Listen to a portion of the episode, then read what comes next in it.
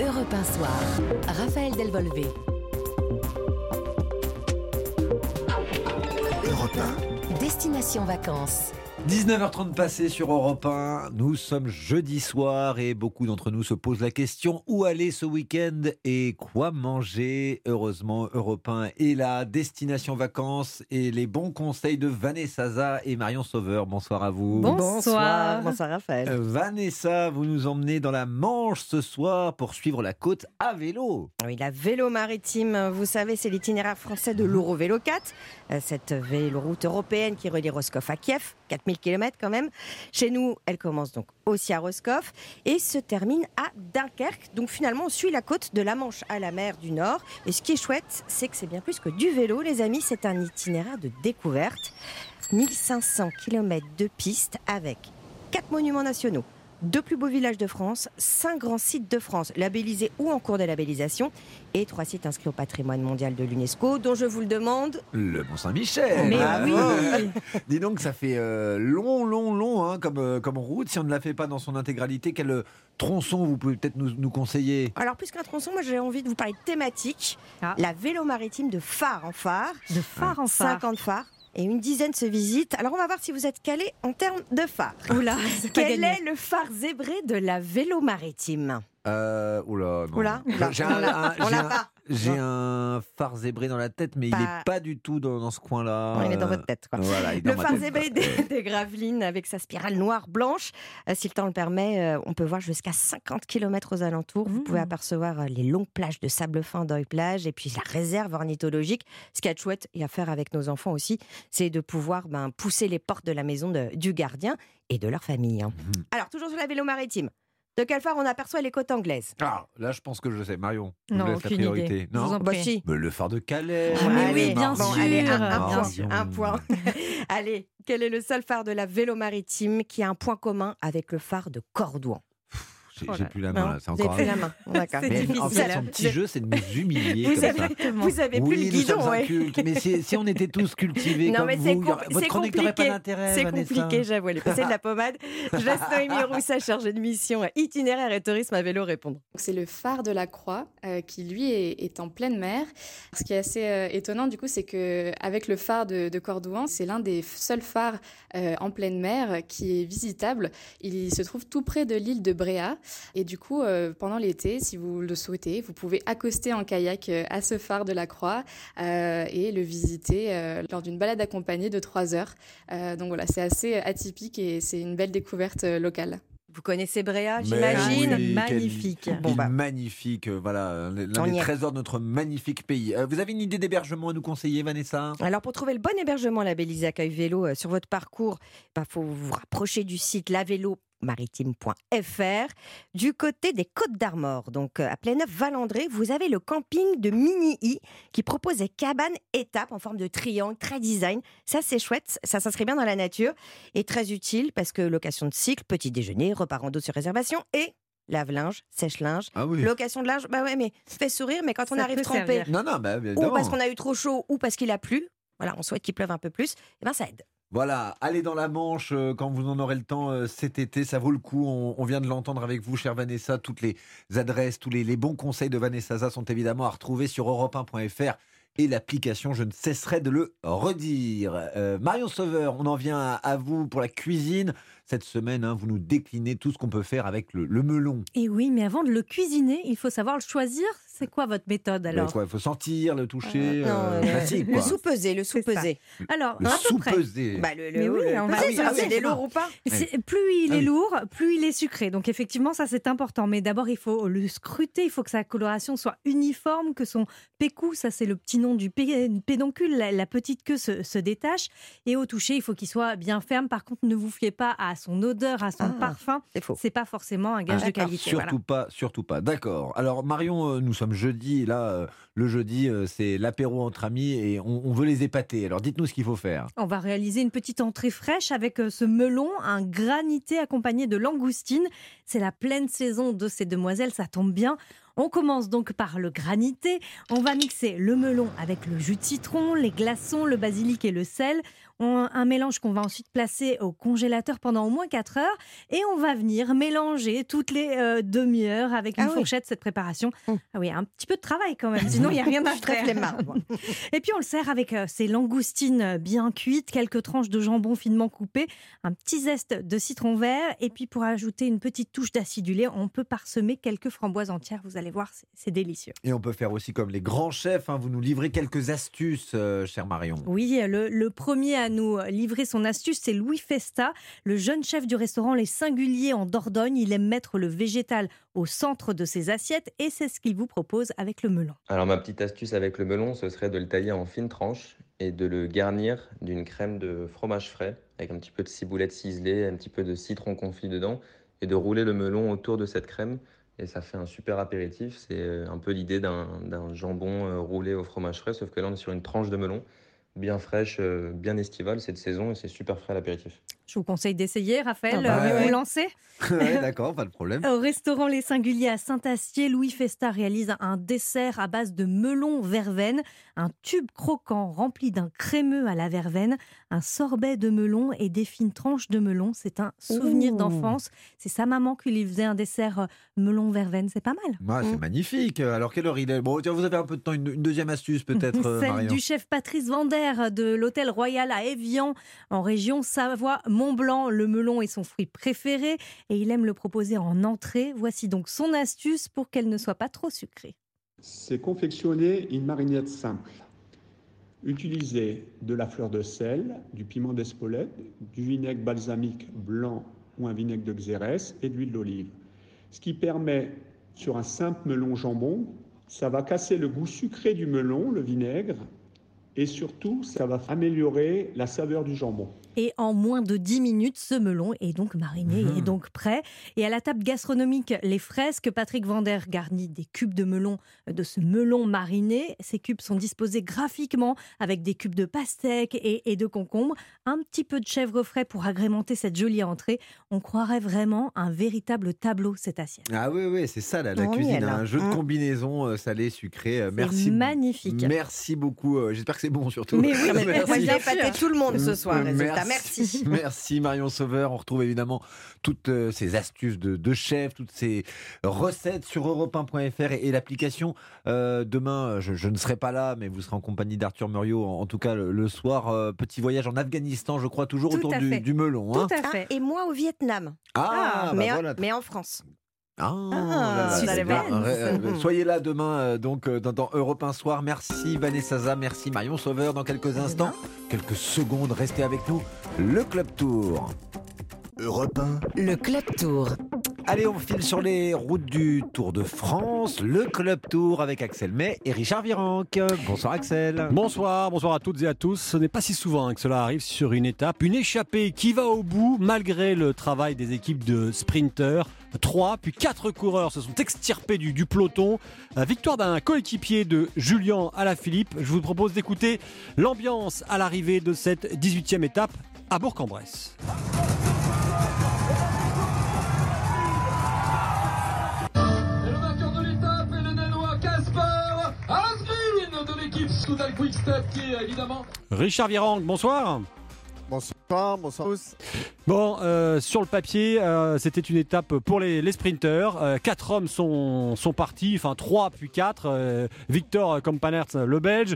Euh, Jonas Abrahamsen, euh, euh, norvégien de la nouvelle équipe hein, Uno X, équipe norvégienne invitée sur le Tour de France. Et puis le Danois Kasper Asgreen, rejoint par le Néerlandais euh, Pascal Fenkorn. Vous pensiez que ça allait aller au bout, Richard, cette, euh, cette, euh, cette échappée? C'était compliqué, mais je suis très, très content et, fier que les audacieux ont été récompensés. Parce que quelque part, rien n'est écrit hein, et il fallait oser. C'est ce qu'ils ont fait. Ils ont résisté, hein, mais on va dire dans le même temps, hein, le, peloton est venu mourir euh, sur les échappées comme ça, sur la ligne d'arrivée. Et bon, euh, c'était trois, quatre coureurs qui étaient des, spécialistes, on va dire, pour rouler sur le plat. Et l'avantage aussi, on est dans la dernière semaine de ce Tour de France les équipiers des sprinters sont tous un peu émoussés hein, avec cette étape de montagne redoutable hein, qu'ils ont vécu hier. Donc euh, ils, sont, ils ont revenu petit à petit. Ils, ont laissé une minute, vous imaginez, toute l'étape. Hein. Ils sont restés pas plus de une minute d'avance. Donc il y avait vraiment une chasse avec euh, le peloton et les échappés.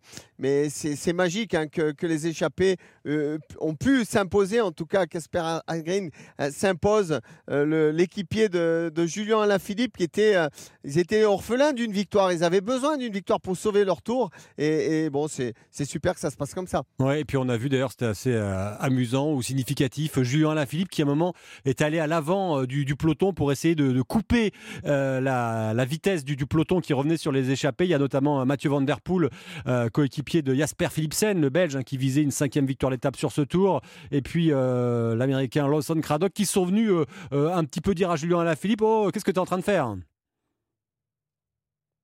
Richard.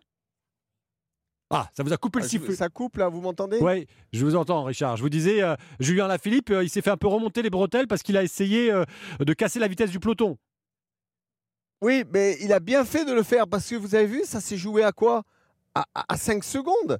Donc, donc eh ben, son attitude a permis cette victoire. C'est clair que les sprinteurs n'aiment pas comme ça que les équipiers d'autres équipes adversaires viennent se mêler et casser les relais, mais c'est la course et, ça a marché parce qu'il a gagné pour, euh, pour à 5 secondes près, c'était pas possible. Il a marché. Voilà. Alors on, attendait peut-être plutôt un Jasper et c'est finalement un Casper qui s'est imposé. On attendait un Belge, c'est un Danois euh, qui a remporté cette, euh, cette victoire. et ça tombe bien, on est avec Rodrigo Benkens. Alors en France, vous n'êtes pas très connu, Rodrigo, ou pas assez connu devrait-on dire, mais à la télévision belge, à l'RTBF, vous êtes une star. Bonsoir Rodrigo. Bonsoir à toute l'équipe, ravi d'être avec vous ce soir. Alors si je tenais à vous avoir, c'est pour plusieurs raisons. déjà, je m'étais dit, bah, s'il y a une victoire euh, d'un coureur belge, en l'occurrence de Jasper Philipsen, on aura l'expert avec nous. Alors, c'est pas la victoire d'un Belge, c'est la victoire d'un Danois, mais euh, au sein de la formation Soudal Quickstep, qui est une équipe euh, euh, belge, bien entendu. et puis, vous avez sorti juste avant le, début de ce Tour de France, aux éditions Ken, édition belge, un livre intitulé Wood, Remco Co. Wood, c'est le Belge qui, Wood van Aert, qui d'ailleurs, vous allez nous l'expliquer, qui n'était pas au départ de l'étape ce matin. Remco, c'est Remco Evenpool, et puis les, les autres, on va en parler. Déjà, Rodrigo, merci d'être avec nous. Vous êtes en voiture, j'imagine, en train de rejoindre déjà euh, l'arrivée de, demain, puisque quand on commente en télévision, on va directement aux arrivées des, étapes. Vous en avez pensé quoi de cette euh, victoire d'une formation belge et pas d'un coureur belge? Oh, vous savez, ce qui est important, c'est de se dire que, comme Richard Virenque l'a très bien dit, dans ce genre d'étape, c'est un peu le cyclisme qui gagne, c'est le cyclisme offensif. Vous savez, moi, peu importe la nationalité, euh, on peut faire preuve de chauvinisme quand on, attend depuis des années des victoires. Ça va un petit peu mieux pour le cyclisme belge en général. Mais je suis vraiment content pour cette équipe euh, dirigée par, Patrick Lefebvre, qui est un homme euh, très singulier, je dirais, et, qui dit toujours, ça reste quand même quelqu'un qui, dans ses analyses, est très juste. Il dit on tire les enseignements, on tire les conclusions quand une épreuve est finie. Et, vous savez, cette équipe a été très très critiquée pendant les, classiques. C'est le terrain de chasse privilégié de cette équipe, c'est son ADN. Et, tant cette année-ci que l'année dernière, les deux fois, c'est Remco Evenepoel sur liège bastogne qui a sauvé un, printemps qui jusque-là était catastrophique. Aujourd'hui, Casper Asgreen sauve un Tour de France qui aurait pu être le premier depuis 11 ans sans victoire de Lefebvre. Mais c'est la cinquantième victoire de Patrick Lefebvre comme dirigeant d'équipe sur le Tour de France, je pense que ça se passe de beaucoup plus de commentaires. Euh, et Casper Asgreen, quand même pour information, euh, sa grande victoire avant cette victoire d'étape aujourd'hui, euh, c'était la course, l'une des deux courses belges les plus importantes, l'une des deux classiques belges les plus importantes, le, Tour des Flandres, il y a deux ans maintenant. vous, vous avez écrit un, livre sur Wout Remco Co. Alors ça, ça, peut surprendre parce que vous dites directement, c'est en couverture du livre, les plus belles années du cyclisme belge sont devant nous. vous commentez hein, depuis 1990, donc c'était après Eddy Merckx, mais vous êtes euh, très proche hein, encore d'Eddy Merckx. Euh, vous avez quand même connu euh, d'autres très beaux coureurs. Et là, vous dites aujourd'hui, les plus belles années du cyclisme belge sont devant nous. Pourquoi? Bah, Tout simplement parce qu'aujourd'hui, les Belges peuvent gagner dans, tous les registres. Ce qui n'a jamais été le cas. vous savez, il, y a, encore trois ou quatre ans, avant l'arrivée de Philipsen, l'abandon de Wout van Aert aurait été une catastrophe aujourd'hui pour le cyclisme belge. On n'a plus aucune opportunité. Euh, parce qu'il n'y a pas d'autres sprinters. Aujourd'hui, il y a Philipsen, il y a un jeune qui arrive, c'est Jordi Meus, qui fait des places. Euh, vous allez avoir Arnaud Delis, vous allez avoir Sven, euh, le fils de Sven, Thibaut Neis qui va arriver. On a encore beaucoup de jeunes sprinters. vous avez toujours des, coureurs capables de gagner dans les classiques, qu'elles soient de type flamand avec des pavés ou plus, ou, plus vallonnés. Vous avez des gars qui gagnent des chronos avec Wout Van Aert et, et Remco.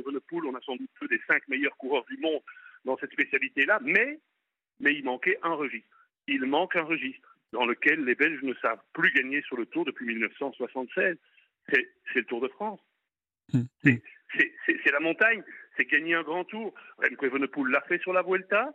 Le Tour de France, ce n'est pas la même chose. Mais aujourd'hui, il y a la possibilité, je ne dis pas que Remco Evenepoel va gagner le Tour de France, mais pour la première fois l'année prochaine, la Belgique va avoir un coureur qui va arriver avec l'ambition d'essayer de gagner le Tour. Et derrière, il y en a d'autres. On verra, hein, peut-être que ça va pas marcher, mais, des Kian de Brooks et d'autres coureurs comme ça euh, grimpent remarquablement bien, ont des qualités contre la montre. Donc voilà, c'est la meilleure génération parce que lorsque tout le monde est au départ, on a un jeune gars, Arnaud Delis, qui est absolument fantastique, qui est un sprinter, qui est un homme de pavé, qui a 20 ans et deuxième du Nice euh, sur les pavés. Je veux dire que aujourd'hui, lorsqu'ils sont au départ, les Belges peuvent gagner sur tous les terrains.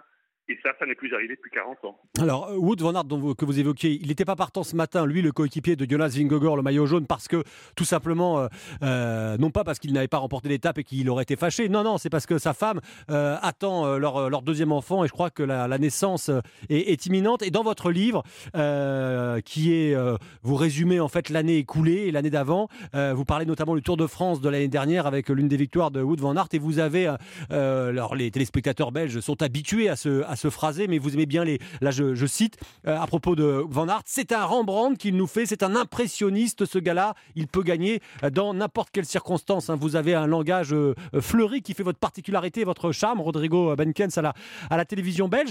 Je disais, vous avez commencé dans les années 90, vous avez donc suivi euh, Richard Viran, que vous avez suivi toute la carrière de Richard. Oui, absolument. Oui, oui, oui.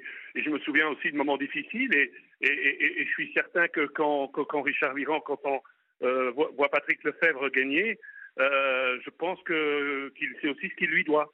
Et, inversement, hein, et inversement, hein, dans, dans, les relations, c'est toujours comme ça. Mais Patrick lui a, lui a, lui a, lui a redonné une chance et, Richard a su, a su la saisir. oui, oui, j'ai suivi, suivi cette carrière, euh, bien évidemment, à une époque où il faut bien dire que euh, moi, je, lorsque, comme on dit hein, dans, le jargon, je rendais l'antenne à la fin du, reportage en direct, je disais, pour l'arrivée du premier Belge, je vous fixe rendez-vous dans notre journal télévisé. Et Richard, quand vous entendez euh, Rodrigo euh, ce commentateur de la télévision belge, raconter ça, vous, vous confirmez à, votre époque, ce n'était pas forcément les, Belges qui étaient vos principaux rivaux?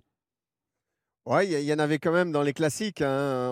Il ne faut pas oublier Tom Bonnen, Johan Museeux, qui, qui, étaient euh, quand même les, coureurs de, de, classique et qui gagnaient des, grandes courses. Après, je suis tout à fait d'accord aussi que l'avenir du 6 belge, il est, il est très florissant. Hein. Je ne sais pas si c'est parce qu'ils mangent des, frites, mais en tout cas, une chose est sûre, c'est qu'ils ont des pépites euh, de partout qui, va, qui vont éclore. Et, et ça, j'en suis très convaincu. Hein. Euh, je, je, je, conçois aussi que Rinko, c'est la vraie pépite, le, vrai champion en, devenir. Il a déjà marqué déjà son empreinte avec euh, les championnats du monde, avec euh, une Vuelta, avec ben, malheureusement il a eu le Covid pour le Tour d'Italie, mais c'est un coureur. Il sur lui, je pense, et en plus c'est un attaquant. Donc vous imaginez le mixte avec euh, Rinko, avec, euh, euh, il s'appelle, Pogachar, avec, avec le, vainqueur du tour actuel. c'est tous des, attaquants, donc ça risque de dynamiter dans tous les sens. Non, mais c'est vrai que, les Belges, on, le vend et c'est clair. Remercie avec Patrick Lefebvre est, est- est énorme et, et voilà, au quotidien, je les remercie. Oui, Patrick, euh, effectivement, qui vous avait remis euh, en selle et c'est grâce, c'est dans son équipe à l'époque que vous remportez votre première course quand vous revenez. Euh, C'était euh, une course en plus pour, euh, pour Sprinter. Euh, Paris, euh, Paris Tour. Rodrigo Benkel, je vais pas vous prendre davantage de temps parce que là, vous êtes déjà en train de préparer, j'imagine, dans votre tête euh, l'étape de demain. Euh, Jasper Philipsen, vous, vous le voyez euh, aller s'imposer où? Demain au sprint ou euh, sur les Champs-Élysées? Je pense que demain, ça va être difficile de, tout contrôler. Je pense que demain, euh, les sprinters ont, raté le coche aujourd'hui. J'ai vraiment l'impression que, vous savez, si vous, n'êtes ni sprinter pour dimanche, ni quand même avec certaines qualités de grimpeur, ce qui sera le cas samedi, ben, euh, vous, devez, vous devez y aller demain. Et il y a beaucoup, de baroudeurs qui vont essayer. Je pense que ça sera très difficile euh, d'arriver au sprint. Mais vous savez, en conclusion, moi, ce que je vous dirais, c'est que après le Tour de France, le prochain grand événement, euh, placé beaucoup plus tôt, hein, comme, quand il y a eu les Jeux Olympiques, ce sont les championnats du monde 15 jours plus tard à, Glasgow. Et, parfois, l'abondance, ben, ça peut être un avantage ou un inconvénient. Vous imaginez que l'équipe belge va aller avec trois leaders, avec deux gars qui vont devoir attaquer. Qui le premier, j'en sais rien, Wout van Aert et, et Remco Evenepoel. Et, avec derrière un Philipsen qui va la jouer défensivement en disant Moi, je bouge pas. Et, devant, Van Aert et Evenepoel vont dire Moi, je roule pas parce que j'ai Philipsen derrière. On, a quand même là une équipe. euh, ça peut être un avantage, ça peut être un inconvénient que, toutes les autres équipes vont, vont. Un, poids énorme. Mais ça, c'est c'est la, c'est la richesse du cyclisme. Et donc, euh, euh, avec ce trio-là, ben, la Belgique a plus à perdre qu'à gagner. Merci beaucoup Rodrigo Benkens, Euh, Wout Remco, euh, Wout Remco Co. Euh, les plus belles années du cyclisme belge sont devant nous. C'est sorti en Belgique, mais vous trouvez le livre évidemment en France. Ça se lit extrêmement facilement. Merci beaucoup d'avoir accordé un peu de votre temps ce soir. Richard, vous êtes toujours avec nous. On va inviter, accueillir maintenant. Alors c'est une championne d'Europe de, de VTT. Vous avez déjà pratiqué un peu le VTT, Richard? Oui, bien sûr. Et maintenant, à vu mon âge et mon poids, le VTT électrique. Loana Lecomte, bonsoir. Est-ce que vous nous entendez? Parce que je précise, la plupart des invités là sont en voiture, ils étaient sur l'étape du tour. Euh, Loana? Oui, bonsoir, vous m'entendez? Oui, je vous entends. Euh, vous étiez à l'arrivée à Bourg-en-Bresse, là vous êtes euh, en voiture, championne d'Europe de, VTT, de VTT Country. Vous êtes présente dans le cadre d'une association euh, qui s'appelle, euh, une initiative euh, sponsorisée par Century 21 qui s'appelle Un enfant à vélo, destiné à collecter des vélos euh, pour les offrir à, des, enfants de, de familles modestes. Mais moi je voulais vous avoir euh, pour avoir votre point de vue sur ce Tour de France. Vous qui faites du VTT, vous en pensez quoi de ce tour? Euh, bah, J'ai pas mal suivi le tour là, depuis, bah, depuis le début, un peu en, faisant la sieste après mes entraînements et c'est quelque chose que, que je fais tous les ans et depuis toute petite j'adore euh, regarder le tour. Après c'est vraiment avec un regard euh, plutôt d'enfant et pas trop professionnel on va dire parce que je m'y connais pas assez et je suis je suis de loin à la route mais voilà c'est un tour hyper intéressant et bah, toujours ouais, toujours à fond et épaté euh, de ce que euh, les coureurs peuvent faire tous les jours. quand on les voit qui, qui parfois tombent à, à haute vitesse, vous en VTT, bah, par définition, vous êtes aussi amené à, à chuter. Euh, vous vous dites c'est plus facile de chuter en VTT ou sur la route?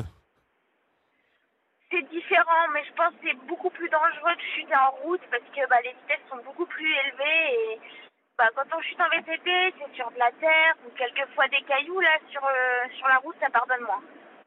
Richard Viran, vous avez une question pour Loana Lecomte Oui, tout à fait. Euh, Loana, euh, comme aujourd'hui, euh, bah, le, le cyclisme féminin a le vent en poupe avec euh, le Tour de France, après ta carrière euh, de VTTiste, t'as pas envie d'aller, euh, on va dire, euh, te mesurer euh, eh ben, sur la route, puisque quelque part, certains, euh, l'adaptation entre le coup de pédale euh, VTTiste euh, ou cyclocross marche bien quand même pour la route?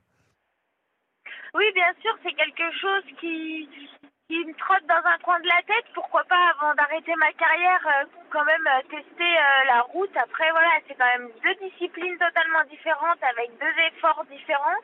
Mais voilà, je, me vois mal arrêter ma carrière de cycliste sans avoir testé au moins une, course sur route ou une course à étapes.